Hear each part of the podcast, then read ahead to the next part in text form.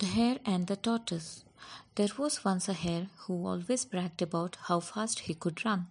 Tired of his boasting, all the animals got together and told the hare to pick an animal with whom he would have to race. If he won, he could continue to boast to the animals of not just his forest but the surrounding ones as well. But if he lost, he would not utter a single word about his speed to anyone ever again. The hare agreed. He had seen that the tortoise was slow at walking, so he decided to race against the tortoise. All the animals gathered to watch the race as they were curious to know the outcome.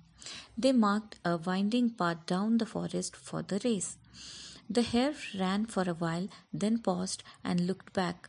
The tortoise was way behind him.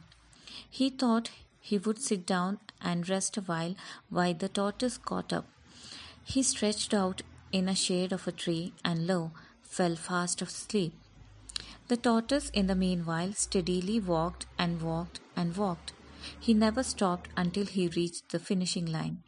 The animals who were watching the race cheered loudly for the tortoise. The sound woke up the hare. He stretched and started running again, but it was too late. The tortoise had already crossed the finish line. Moral of the story is slow and steady wins the race.